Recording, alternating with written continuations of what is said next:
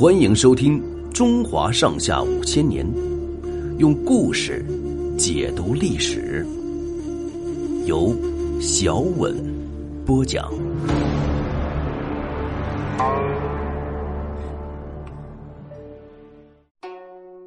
郭子仪单骑退回纥。郭子仪手下有一名大将，叫仆固怀恩，在安史之乱中立过战功。他不满意唐王朝对他的待遇，发动了叛变，派人跟回纥和吐蕃联络，欺骗他们说，郭子仪已经被宦官于朝恩杀害，要他们联合起来反对唐朝。公元七六五年，仆固怀恩带引回纥和吐蕃几十万大军进攻长安，仆固怀恩到了半途上得疾病死了，回纥和吐蕃大军继续进攻。唐军抵抗不住，回纥和吐蕃联军一直打到长安北边的泾阳，长安也受到威胁。唐代宗和朝廷上下都震动了。宦官于朝恩劝代宗再一次逃出长安，由于大臣反对，才没有逃走。大家都认为要打退回纥和吐蕃，只有指望郭子仪。那时候，郭子仪正在泾阳驻守，手下没有多少兵力。他一面吩咐将士构筑防御工事，不许跟敌人交战；一面派探子去侦察敌军的情况。根据侦察到的情况，回纥和吐蕃两支大军虽说是联军，但是也在闹不团结。他们本来是仆固怀恩引进来的，仆固怀恩一死，谁也不愿听谁的指挥，两股力量捏不到一块儿去。郭子仪知道了这个情况。决定采取分化敌人的办法。回纥的将领过去跟郭子仪一起打过安史叛军，有点老关系。郭子仪就决定先把回纥将领拉过来。当天晚上，郭子仪派他的部将李光赞偷偷的到了回纥的大营，去见回纥都督耀格罗。李光赞跟耀格罗说：“郭令公派我来问你，回纥本来和唐朝友好。”为什么要听坏人的话来进攻我们呢？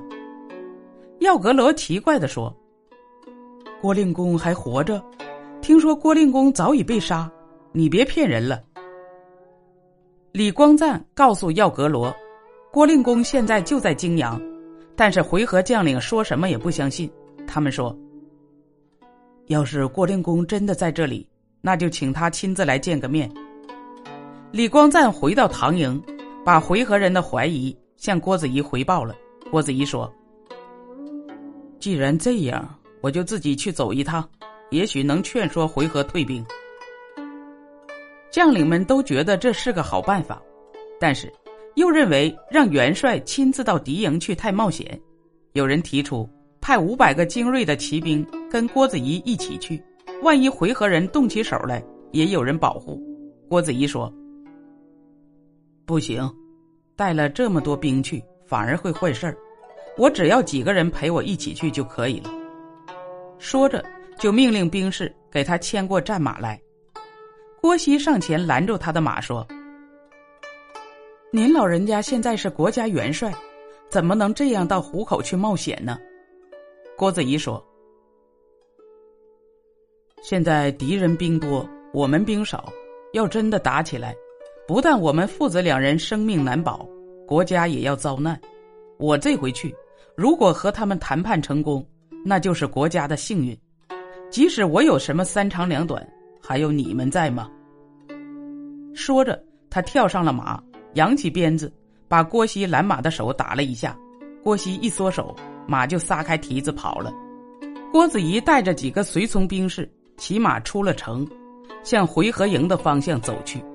兵士们一面走一面喊着：“郭令公来了。”回纥兵士远远望见有几个人骑马过来，又隐约的听见兵士的吆喝声，连忙报告了耀格罗。耀格罗和回纥将领们大吃一惊，命令兵士摆开阵势，拈弓搭箭，准备迎战。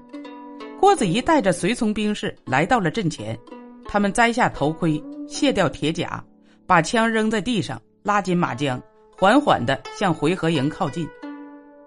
耀格罗和将领们目不转睛的望着来人，一看真是郭子仪，大伙一起翻身下马，围住了郭子仪，下拜行礼。郭子仪跳下马来，走上去握住耀阁罗的手，和气的对他说：“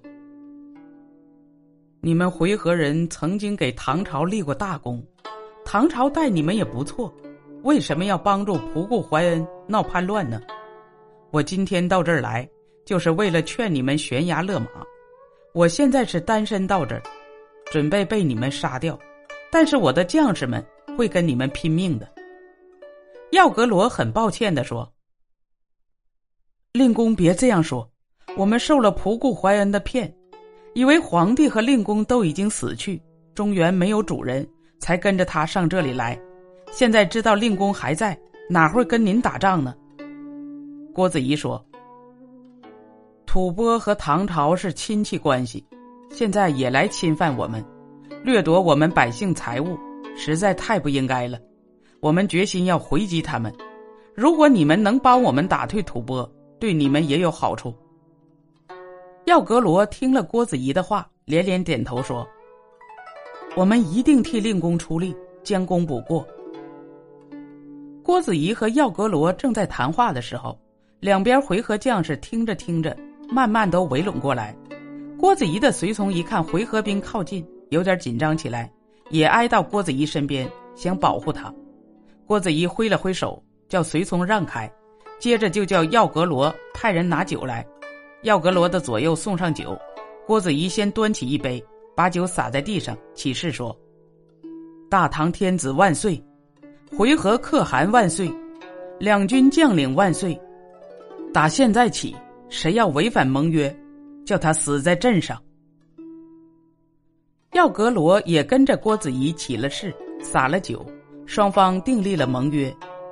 郭子仪单骑访回纥营的消息传到了吐蕃营里，吐蕃的将领们害怕唐军和回纥联合起来袭击他们，连夜带着大军撤走了。